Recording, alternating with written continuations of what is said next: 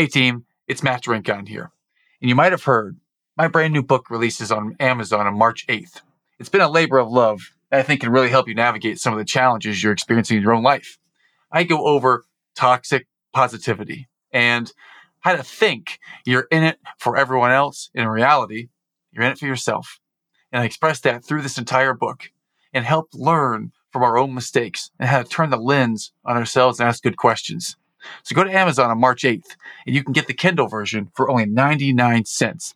Just search for the book title, The Eternal Optimist. It's never too late. And you can download it directly to your device. That's it for me. Let's get into today's episode.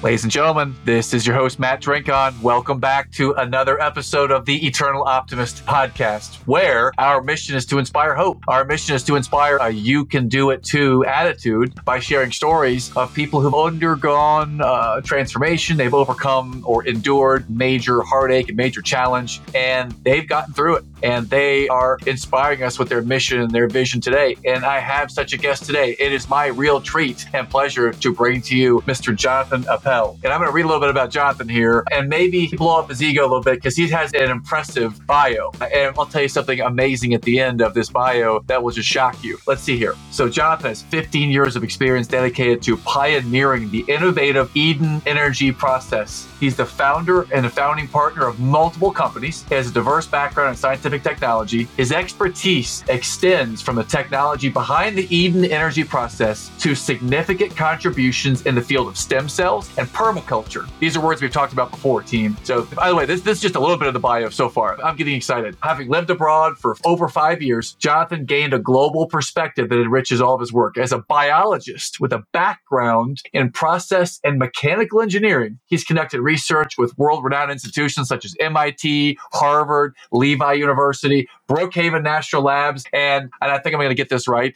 TÜBİTAK, which is the National Lab of Turkey, right? Jonathan, he also has his wealth of knowledge in business development and sales and marketing. He's a well rounded entrepreneur and leader in this field. And something else about him here's the shocking part he's only at this age 34 today, and he's done all of this stuff internationally. And it's a real pleasure. We've had a little conversation for a few minutes. It's a real pleasure to bring him on. So, without any further ado, Jonathan, welcome to the show, sir. How are you today? I'm doing great, Matt. Thank you for that wonderful introduction. Uh, it's always interesting when you hear somebody else talk about your background and, as you said, inflate the ego a little bit. So I definitely appreciate the kind words and the, the marvelous introduction. Yeah, well, my pleasure. And so I want to challenge you on something already. You said that you're having a great day already. What goes into that answer? Like, why you say today is a great day for you already, Jonathan? There won't be many days where you find me saying it's a terrible day. Even when things really aren't going my way, I still wake up every day and feeling blessed to just be able to get to do what I get to do. A previous guest you've had on your show is somebody who I've had a lot of experience with. His name is Jim Gale. And Jim said something to me early on when I started working with him that has really resonated with me for the past several years. And it's that we get to do this. It's not, oh, I have to wake up and I have to work today. I get to do this. So you have people all around always dreaming of chasing their dreams and being able to do the job or work the job that they want to work. And I get to wake up every day and that is what I do. So every day is a great day. I'm usually up by 5 a.m. most days. I don't use an alarm clock. And at 5.15, I'm ready to go either at the gym or trying to run a little bit because I've put on a few pounds sitting behind the computer as much as I have the past couple years. So just trying to keep myself yes. in shape mentally and physically. But every day has to be a great day when you get to do what I get to do. That's the most awesome answer ever. I love it. I'm going to rant on this for a minute. The idea of we get to do this. And I that every day. I take it from a position of gratitude. I think a foundational core value is gratitude of being really grateful that I get to do this. I get to have an impact on other people. I get to coach people. I get to be here, meet cool guests like you today, Jonathan. I get to do it even when I don't feel great, even when someone is upset, even when someone doesn't follow through on their commitments, even when the weather is bad, or even when the government takes more money out of my tax check than I thought and I owe more and they change it up on me. I didn't understand it. Even when I feel judged from someone who doesn't quite understand the whole story, even when, still grateful for that because I get to do this. I get to live in this life and get to do what we do. So I love your answer. And like any great optimist or any person who is a leader had success, you have had to overcome some hard stuff. And I want to start our conversation today with the hard stuff that you have seen or endured. You can take us back to childhood. You can take us to right now, something hard. But tell us the story, Jonathan, about something that is incredibly difficult or, or challenging for you in your life to date, please.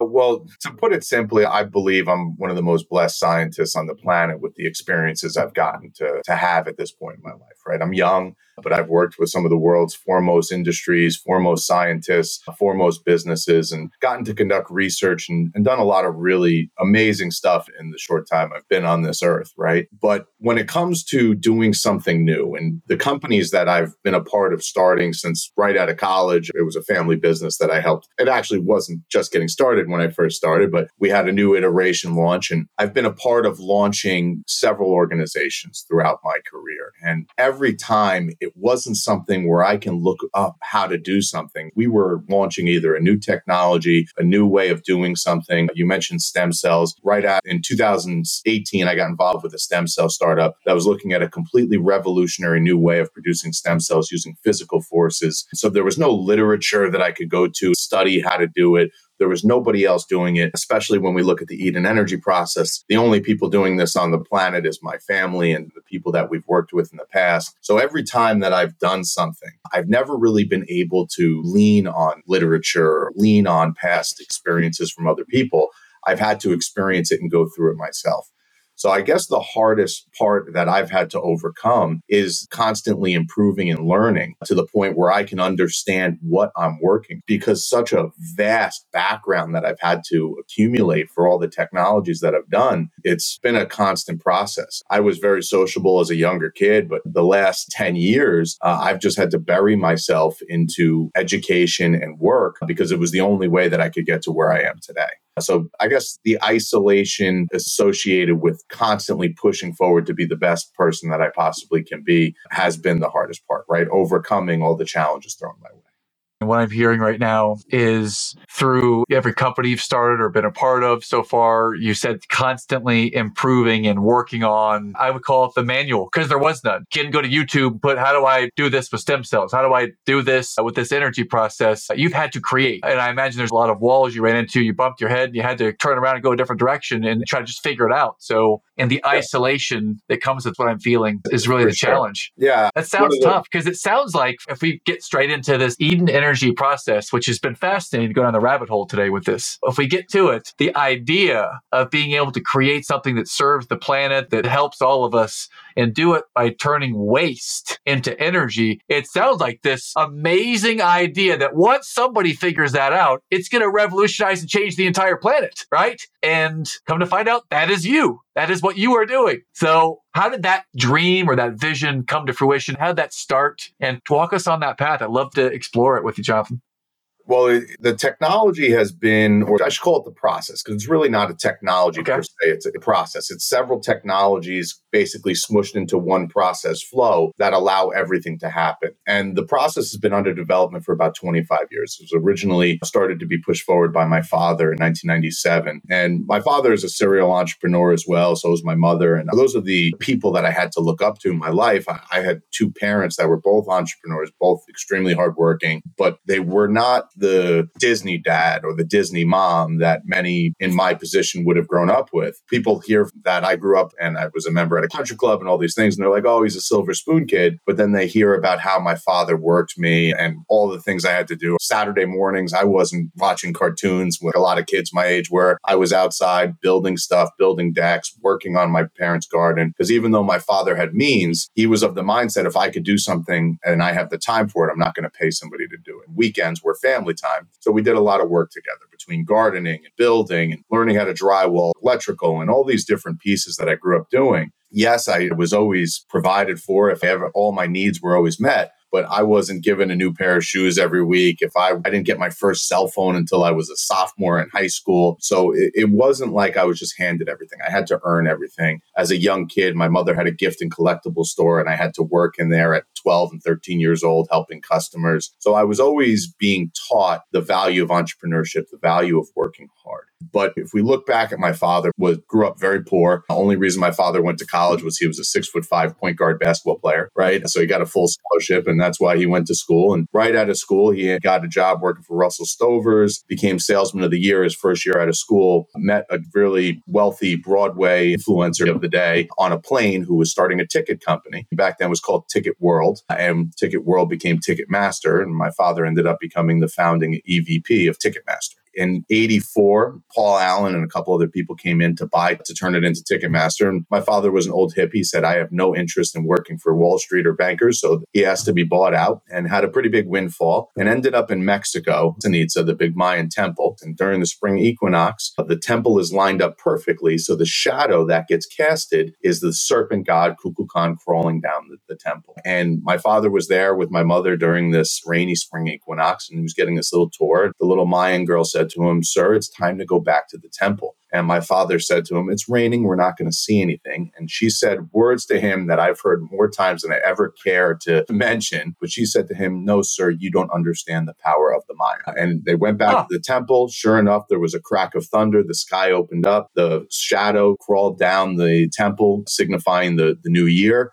the sky closed up and it started raining. And my father had a spiritual awakening like nobody can imagine. And, and over the next about 10 years, he spent a lot of time going down there, has dug his own Mayan artifacts out of the jungle, can read the Mayan hieroglyphics, all these different really cool stuff when it comes to the Maya. But when he got back, he started an international trading business, did pretty well for himself. And in 1995, got screwed over by some of his partners. And in 96, we went down to Mexico as a family and he was looking for the next thing. He decided that he wanted to change industries, start something new. So we saw a Mayan shaman, and the Mayan shaman said to him, You're going to create something that's going to clean up the world. And he had no wow. idea what it meant at the time. And we didn't realize it until about eight months later. He was at this energy conference, and people were talking about all the different ways of turning waste into energy, right? Because there are plenty of ways. You can use pyrolysis, gasification, even incineration makes energy from right? But they're not efficient. They don't create clean energy. They create a lot of waste and harmful byproducts, and they're very polluted, right? Incineration creates ton of air pollution. Pyrolysis and gasification are extremely inefficient technologies, and they create pretty harmful byproducts. My father sat there and I said, there's got to be a better way. So started hitting the books and tried to reverse engineer Mother Nature. And that's where the first stage of our process was born. And we started running with it. He did pretty well. And we ran into some hiccups. I started working with the company in about 2006 at about 15 years old. We had a research center on the Philadelphia Naval Base. And I okay. go down there and I'm thinking, hey, I'm learning science. I'm going to be a cool scientist. I get down there at 15 and I call my dad and I say, hey, I'm just getting to the plant. What's my job going to be? And he tells me, well, there's a shed out back, there's gas cans, the lawnmower and the weed whacker get to work. Oh, come on, Dad. okay. So my first week okay. working for the family business at the research center, I was the gardener. Went around and I made the place look good. The following okay. summer, I got to go back down and finally start getting hands on with experiments and working with our team down there. So at about 16, I was really starting to get into the family business. I ended up going to school. And then in 2008 was the first major hiccup that happened with the family and technology. My father's company at the time tried to release an IPO. It was actually the okay. IPO released the same week of the market crash. So it was oh. just really unfortunate timing. Uh, the company filed for bankruptcy, came out restructured, but at the time they were doing pretty well. They had been on the cover of Discover magazine several times. They were on History Channel, Discovery Channel, cover of New York Times. They were all over the place. My science teachers were always talking to me, "Hey, I saw your dad in the newspaper, yada yada." It was very cool. But when all this happened, they came out, they restructured, and in 2012, a lot of people don't know this, but the government at the time stripped the biofuel program. They took all the incentives away from the biofuels and put them in favor of wind and solar. It caused the biofuel collapse. About 70% of biodiesel companies at the time went out of business because they were really trying to make their money on incentives and what they call RINs, renewable identification numbers. Now, our company, our technology, we were using waste, so we were weren't really in the same predicament as these biodiesel companies. But it caused the market to collapse. So all these incentives and all the, the money that was available to grow renewable energy was gone. So our board of directors at the time wanted to bring in some fresh money. And my father had a deep dive done on the guy that was supposed to invest. And it was turned out to be a bad guy and said, basically, if you take this guy's money, I will resign from the company and I'll walk away. And they didn't listen to him. They took his money and my father resigned. So they cleared house. They fired me, my older brother, and basically anybody that was loyal to my father. And wow. wow. this guy who came in, he bought the company, stripped and sold most of the assets, and then bankrupted it basically. So all the rights to the technology back six months later, and we started again. A company out of Turkey reached out to my father the same day we got the technology rights back, and the company's name was Maya Holdings. So we were like, oh my gosh, this could only be fate. So things go great in Turkey. I ended up living in Istanbul for five years. That's where I met my wife and the co founder of Eden Energy. But I lived there for five years and we developed a beautiful facility. We designed, I should say, a beautiful facility for the city of Istanbul. We're going to process 1,500 tons of the garbage a day. We're going to make about 5% of their energy. So we're going to process about 10% of their waste and make about 5% of their energy from one facility. We finished that design in May of 2016. I was one of the lead engineers on that project. So it was a really amazing experience to be a part of that. And then in July, there was the failed coup d'etat, and the country just completely went belly up. It went from about two and a half lira to the dollar. Today, it's about 30 lira to so in 2017, I had just basically lost my family business for the third time due to political reasons outside of our control. We always had a working technology, but political issues and different things, geopolitical issues, caused the, the business model to fail. So I came back and got involved with some other scientists and started that stem cell company. And the founder turned out to be somebody that we really didn't want to be too involved. Just different wavelengths, more focused on money instead of doing the good things. And I don't want to be a part of a company that's just focused on money. I need to be doing something good. I need to I, okay. I could be a salesman for any company in the world, but I need to be able to believe in the product that I'm selling, right? And absolutely, hundred percent. I can't work for a company that I don't believe is actually doing good for mankind because I was raised to, to do good things. We called my father God's janitor growing up. So the stem cell company led into the pandemic. And because of some things, we weren't able to access any of that money that the government was giving out. So it gave us reason to shut down the company. So we shut it down, but I got to learn some amazing things, get an inside look at the biomedical industry, and I didn't like what I saw. So it was another reason to get out. And then I ended up back here in New York, and that was when I got introduced to Jim Gale, who was just launching Food Forest Abundance. And I joined on as a founding partner and helped him really build that organization. And it was in March of 2020, someone said to me, Hey, you got to really bring the technology back to the world. And I started really looking at it and all the different options. And there was an opportunity to start fresh. Unfortunately, my father's not involved with the company anymore, but he believes in me that I'll be able to give the technology to the world. So what we're doing now, instead of building these big, massive biorefineries, we're building portable, scalable, and modular units. Instead of it being a centralized way of getting rid of the waste, we want it to be a decentralized way. So instead of a $150 million, 1,500 ton per day facility, you have a piece of equipment that could process five to 10 tons a day that only costs a couple million bucks.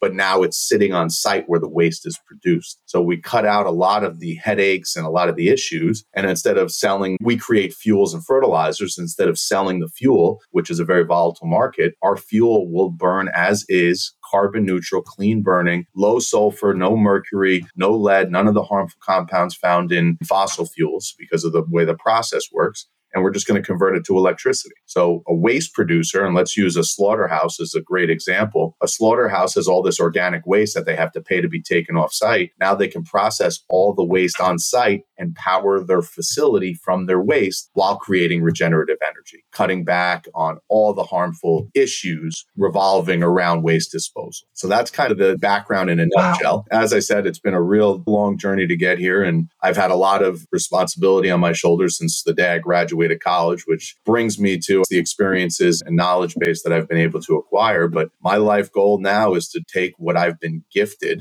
and took advantage of, right? I did take advantage of those opportunities given to me, but make sure that I give back to the world. And that's where Eden Energy really comes in because our mission and vision is to restore Eden. It's to restore the world to an Eden like state. And we have now the process to do it.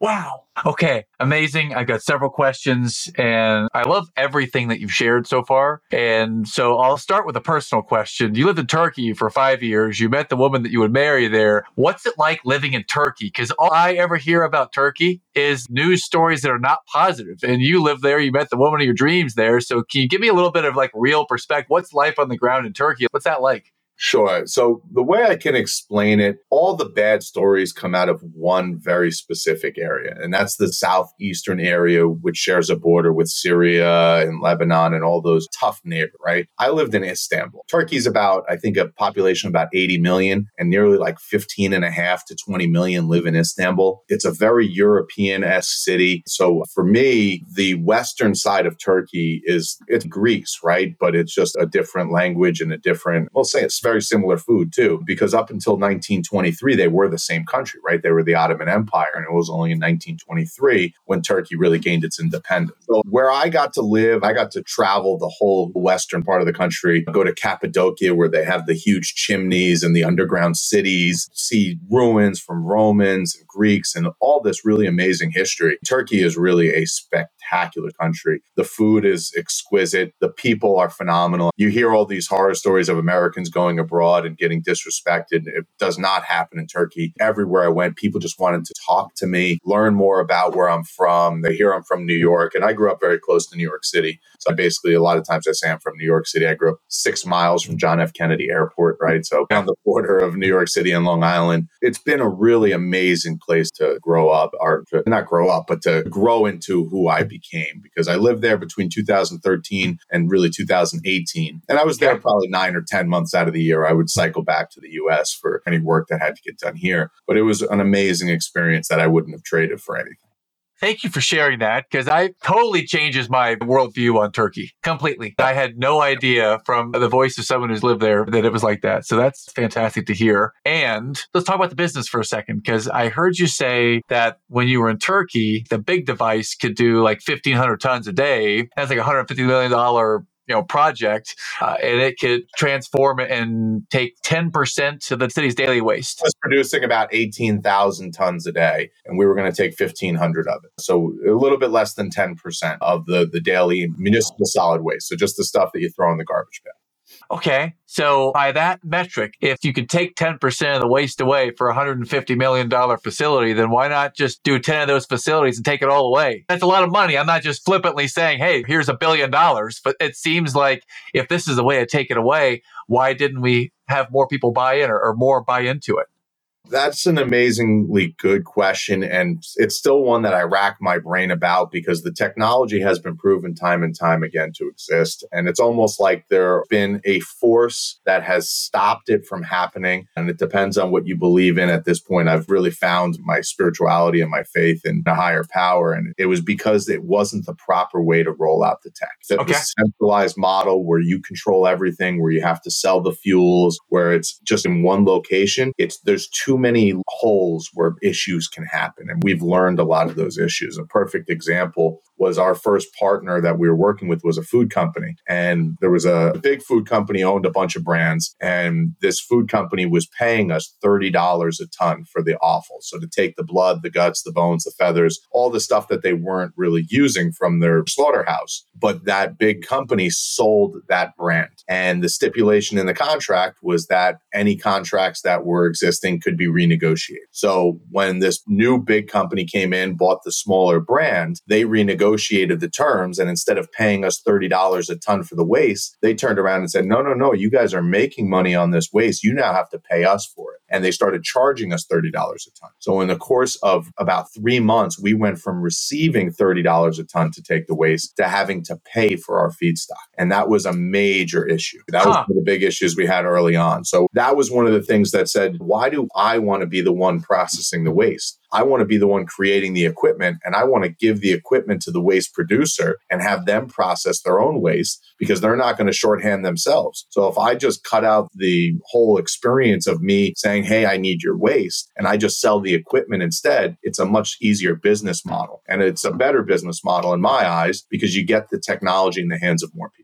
Yeah. So you had that experience, you shifted your perspective on it. And then I think at some point you said that there was political changes as well, which also added to the challenge of doing it over there in Turkey. That when there was the failed coup d'etat and the government just went crazy. They were right after the coup. I think they arrested something like thirty thousand school teachers, something like fifty thousand reporters. So it was just an absolute mess. So the country basically collapsed, and it's really been horrible for me to see because I obviously have family who lives in Turkey. My wife's family is all there. So to see what has happened to the country, and we think we have it tough here with the food prices here, but food has become a luxury in Turkey. Turkey, meat and things like that, things that we take for granted being able to buy here, over there, it's even more expensive. The average people over there wow. can't really afford groceries anymore. It's really terrible what's happened with the politics there. Okay. So we talked about a little bit about Turkey. Through all of this, by the way, you have managed to not only survive, but figure out a way to make a comeback because the company's been shut down at least three or four times. So you've had to start over a number of times. Yeah. And this amazing idea, you figured out a way to actually bring it to reality. And then you kept having all of these hurdles thrown your way politics, government, vendors, companies being sold, all of this, and then Turkey. So you, are now over here. You've gone from the model in one place to more of a decentralized local model where people can get their local equipment. I'm wondering if the equipment can take down five or 10 tons a day and it's a million or two million dollars to get the devices. Is this a matter of just where is the money that we can now make this something we can scale and solve our clean energy problem? Is that the big problem we're working on right now? Just we need to find people that have that kind of money. What's next? Because it sounds so beautiful. It sounds like we're on the cusp of solving like a major world problem, and obstacles keep showing up everywhere. So what's next? Sure. I guess that's yeah, the question. What's next? Right now, we're just in the process of relaunching. We're doing some fundraising right now to build our first mobile system. So the first one we're going to build is going to be processing about a ton a day, and it's going to be on wheels. It's going to be in about a 24 foot cargo trailer, and we're going to be able to take that and show everybody what the technology can do. And and that's going to be one of our systems that will be available. That's going to be more for like the, the smaller time waste producers, like a, a mid scale farm or a small shop, maybe a grocery store, things like that. People that are producing close to a ton of waste today. But that will be on wheels. We're calling that the Eden Energy System Light Mobile. And then we're going to build a two ton per day system. It's going to be in a 40 foot container. Uh, and then we're going to build a seven to 10 ton per day system. It's going to be in three or four 40 foot containers, depending on how big the generators. But basically, what we have have is a eight stage process or an eight step process that can convert all carbon based waste simultaneously in a wet and mixed stream into clean burning carbon neutral regenerative fuels, a fuel gas and a fuel oil and organic fertilizers with no waste stream or byproducts ourselves. The technology is over 85% energy efficient. And we think with our new changes that we're adding, we'll be able to get that to over 100% energy efficient, which would be really cool. But we're looking forward to the opportunity. Creating new science is always fun. And that's something I get to do on a daily basis. So that's why when anybody ever asks, I say my struggles to get here, losing all the businesses that I've lost and learning all the different things that I have have been difficult. I never had a, a frown on my face, even during the most difficult times, because I still get to do what I'm doing. Nothing great ever comes easy, right? And as long as I can keep forward, that's what's important. So I'm not sure how to phrase my next question. I wrote down why are we not hearing some major politician not writing this and saying this is how we solve the energy problem? Because it sounds brilliant, beautiful. It sounds like it solves the climate challenge. If there's people have climate stuff stuck on their brain, this sounds like something that will solve that. Right. So I'm wondering why is everyone not going crazy over this right now? Because I don't think they know. Because we haven't been in the US for such a long time and we really haven't been making making any waves. So we've really kind of things have just been pretty quiet over the past decade or so. We just okay. people don't know what's really available out there, what's available to be utilized. And that's one of the reasons why we are starting to go public now because we're ready to let the world know that there is a better way, that there is hope, that all this harmful, hazardous pollution can be handled safely and converted into clean, regenerative energy. We're able to neutralize heavy metals, we're able to destroy pathogens and toxins. So it is the ultimate cleanup device. A perfect example is that East Palestine train derailment all that contaminated soil, instead of being exploded, could have went through our machine and we could have completely neutralized the toxins without it leaching into the environment. The BP oil spill in the Gulf, all that sludge and emulsified oil that is bound with water, we could have processed that through our system and completely removed the water and separated everything and had a clean regenerative fuel as a result. So we're going to be able to clean up after environmental disasters. We're going to be able to clean up all the waste that is produced, all the harmful byproducts, all the toxins. Even big oil is going to love us because big oil has toxic waste streams that they can now process through our system and turn it into clean regenerative energy instead of a major cost for them. So these yeah. systems have an ROI that are going to blow people's minds because of how energy efficient they are and the fact that there is no waste products. Every single piece or every single item that comes out of the system has a value. The only real byproduct is a gray water stream, which you can either filter and put through an RO system for drinking and potable water, or you can use it for irrigation for a food forest. Wow. Well, so let me start over. What is the biggest challenge or obstacle that we're facing right now to bring this dream to reality and to bring this amazing technology to the world, Jonathan? Well, right now, the only thing holding us back is funding. We're in the middle of fundraising, as I mentioned. So just getting the yes. proper money in the bank to build the equipment, because we do have high capex, right? I mean, we have capital expenditures when you're buying reactors and vessels and trailers and high pressure fittings and valves and all those different pieces that go into creating our equipment. It's just a high capex. And that's really the only thing holding us back at this moment. Our design is done. Our system is fully quoted. We're ready to be built. We've raised enough money to order our long lead time items. So we will have our first system built by the end of April, which we're really excited for. Basically, all I'm doing is taking what we've built in the past and putting it in a mobile version. So I've already built this technology in its earlier infancy stages at 15 tons and 250 tons a day. And we designed that 1500 ton per day facility that unfortunately never got built, but I'm not reinventing anything. All I'm doing is taking it and putting it in something that is portable and modular. So it's not like we have to raise money to invent the technology or create the technology. Like like, as I mentioned, we had a showcase this past weekend at our lab just outside of Austin, Texas, in Leander. So we've got a beautiful thousand square foot building there with all of our equipment there, with our simulation system that simulates the process. This past weekend, we took used motor oil, used cooking oil, dog poop, eggs, shredded waste plastics, and we converted that into our regenerative fuel oil. And that video is going to be ready. It's January 18th today. I know this is going out in a few weeks, but that video should be ready within the next 48 hours. So we're going to be able to show the world really what we're capable of. And we're going to start really telling people more about it. Yeah, can we link that or what's the link that we can put in the show notes? Is it going to go to your energy process website or can we get a link for that? Yeah, uh, we will definitely provide a link for it once it's ready. Yeah. So when you're listening to this right now, dear listener, then go to the show notes. And, and if you want to see the proofs in the pudding, go and check out this link in the video and see exactly what we're talking about. Because this is an amazing concept. You're going to get to see it live, like in reality, as we bring it to life. You've used a number of words that a simple person like me, because I'm not a scientist, at least I'm maybe a social scientist, but the type of science that you do and understanding all of that, show me what it looks like so I can visually grasp it, understand it. And we're going to get to see that team. So go and check that out in the show notes. Jonathan, what question did I not ask about these topics today that you feel I should ask or you'd like to answer?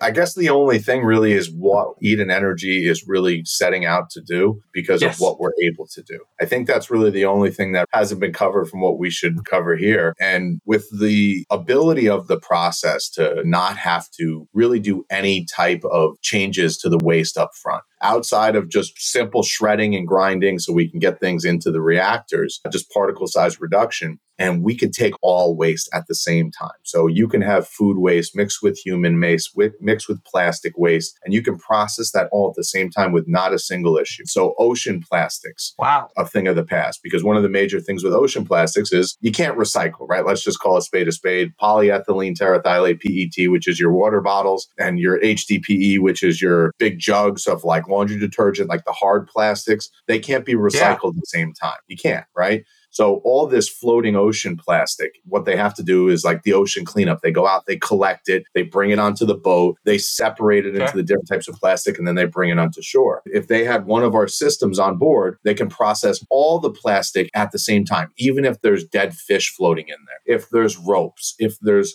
fiberglass, and anything else that gets in there, it can now all just be shredded and processed at the same time. And a passing ship would be able to come by, take the fuel, load up the fuel, and just continue driving. So it'd be like a floating gas station that uses waste as its fuel source. We're able to do that at every scale. So we can process hazardous, harmful compounds that contain mercury and sulfur and knock them out we can take coal and we can remove the mercury and the sulfur from coal. So you actually have clean coal, right? And people will say, oh, well, then you still have the CO2 issue. But if you really remove the pollution from the equation, you take out the mercury, the sulfur, the nitrous oxide compounds, all these harmful bad actors that are a result of the combustion of the fossil fuels. CO2 isn't a problem. CO2 is plant fertilizer. I mean, you look at all these politicians and pseudoscientists saying that CO2 is destroying the world. And I I, I'm sitting there saying, no, CO2 is literally the gas of life. If it weren't for CO2, we wouldn't be here. And because of the elevated CO2 levels, we're at the greenest point in human history around the globe.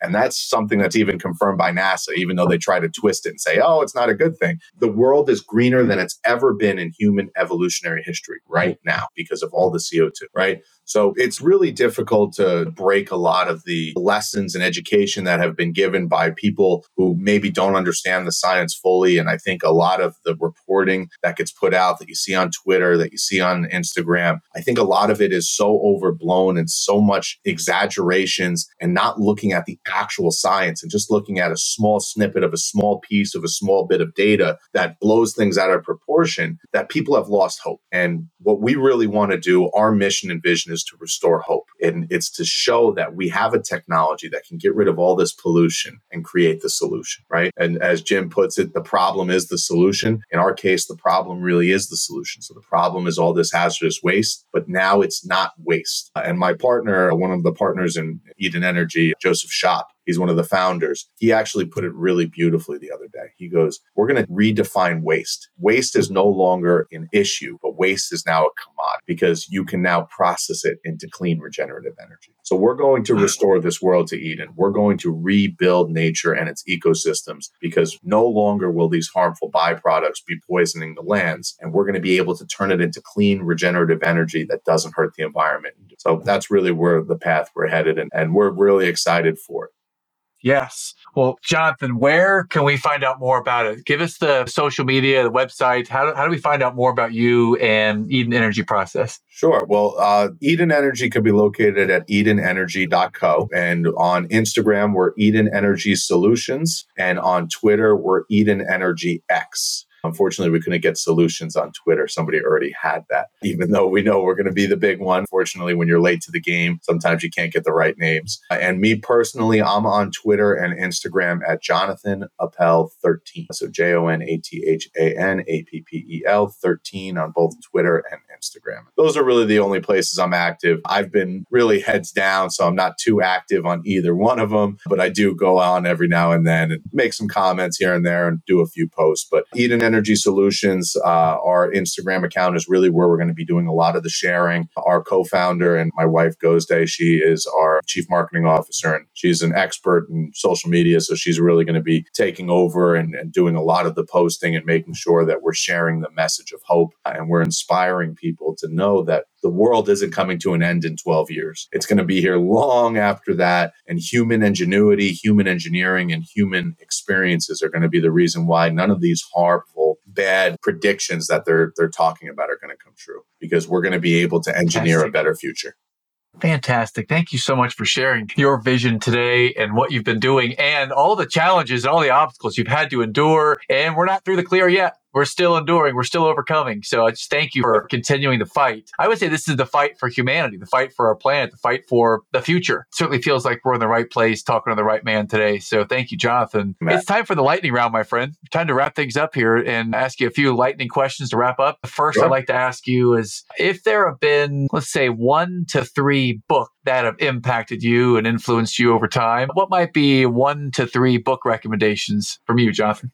Well, actually, they're books that I've really checked out recently. They've really changed my perspective on a few things. One of them is Start with Why by Simon Sinek, right? Really understanding how to build a great company. That's one that I actually recommend to everybody who joins our organization. Hey, you got to read Start with Why and understand why we're doing what we're doing, right? We're not trying to build a piece of technology. We're trying to build a message of hope. And that's really where Start with Why comes in. That's a great one for any entrepreneur really looking to, to make a, a big difference and for me, it's really been the understanding of how to talk with people about the issues going on with the world. So one of the, the books that I've actually, I'm reading it a second time now is called False Alarm by Bjorn, Bjorn Lomborg. And I'm going to butcher his name, but it's, it's all about the, the climate change narrative and why we're not really headed towards the disaster that we see on CNN and Fox News and MSNBC.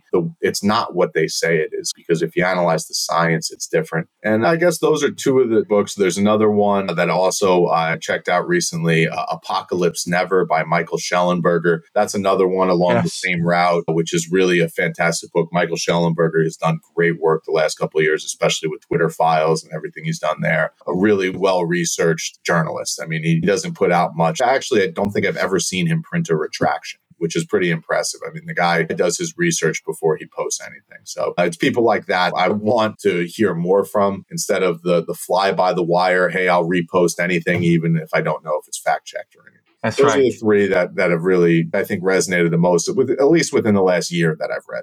I appreciate those answers because I think that people have probably heard of the Simon Sinek book, Start Why, and I, I, love that one, and I've been a fan. And he is an eternal optimist. He's one of my dream guests, I might add. So I, I love that you mentioned him, but I also love that you mentioned Michael Shellenberger because I, when I heard him on Rogan recently talking about the Twitter files, I love someone that does that much research and they're always curious, right? Yeah. What really chaps me is when people make statements and when someone challenges it, they just say, "Oh, you're wrong," but they don't say why, and they're not able to go deep into the science behind it. And I love that you're willing to stand up and talk about the science, and and Michael Shellenberger is as well. So I love that we can go deep and ask questions. So I appreciate your responses there. Let's go to a different one. Let's go to music. If you are a music person, I'd ask you what might be a song or a genre or an artist that really lights you up and inspires you, Jonathan. I listen to a decent amount of country. I listen to a decent amount of classic rock and, and some new wave alternative rock from like the 90s, a lot of Linkin Park and Avenged Sevenfold, especially when I'm in the gym. But if chances are, if you see me with my headphones on, I'm listening to music, it's probably meditation music or some kind of Pachelbel classical, just really notes. I study music. That's typically what I'm listening to at this point. It was actually on Christmas Eve and Christmas Day of last year, so a couple months, a couple weeks ago, was the first time in almost three years where I've taken two days where I really did no work. And I did a little bit of work on both those days, but just a little bit. But I really haven't taken more than a day off in over three years between food forest abundance and getting Eden energy off the ground. So it's usually when I'm listening to music, I'm using it to focus. Uh, I have a pair of noise canceling headphones that I'll put on and just have meditation music and be able to play that pretty low with the noise canceling on and just really get into whatever I'm doing. Because the engineering drawings behind the system that we're building alone, I've got several hundred hours of work in redesigns, removing piping and valving and just making sure everything is correct and building the business, the back end, and making sure all of our accounting is in order and really doing everything that I needed to do to be the, the CEO and leader of the organization. So when you're really trying to do something like we're doing, there is no taking the foot off the accelerator. And music is one of those things that helps me. And it's usually meditation music that I've got on. Awesome. Thank you. Last question. I'll offer you the last word today, Jonathan. This is the Eternal Optimist podcast. And when I say the words Eternal Optimist, what might that mean to you? It means what I said at the beginning. It's even when life has got you down, when you're struggling financially or the raise didn't come in or whatever it is that you're dealing with, just knowing that tomorrow is going to be a good day and getting to bed and waking up knowing that, hey, today is going to be a good day and just keeping that mindset on being optimistic about the future, being hopeful about the future, speaking it to power, right? And that's really where I think the eternal optimist means to me that you just keep believing that it's going to get better. You keep believing that you can keep pushing forward and you keep believing in yourself. And I have a, a strong belief in myself and my abilities, but the reason why I'm able to be where I am is because I also have the support network behind me of people who believe. And that I think is extremely important. But I think being having those optimistic views that the world isn't as bad as we hear on the media and the fear porn and all these different pieces, I think that's that's really where it lays.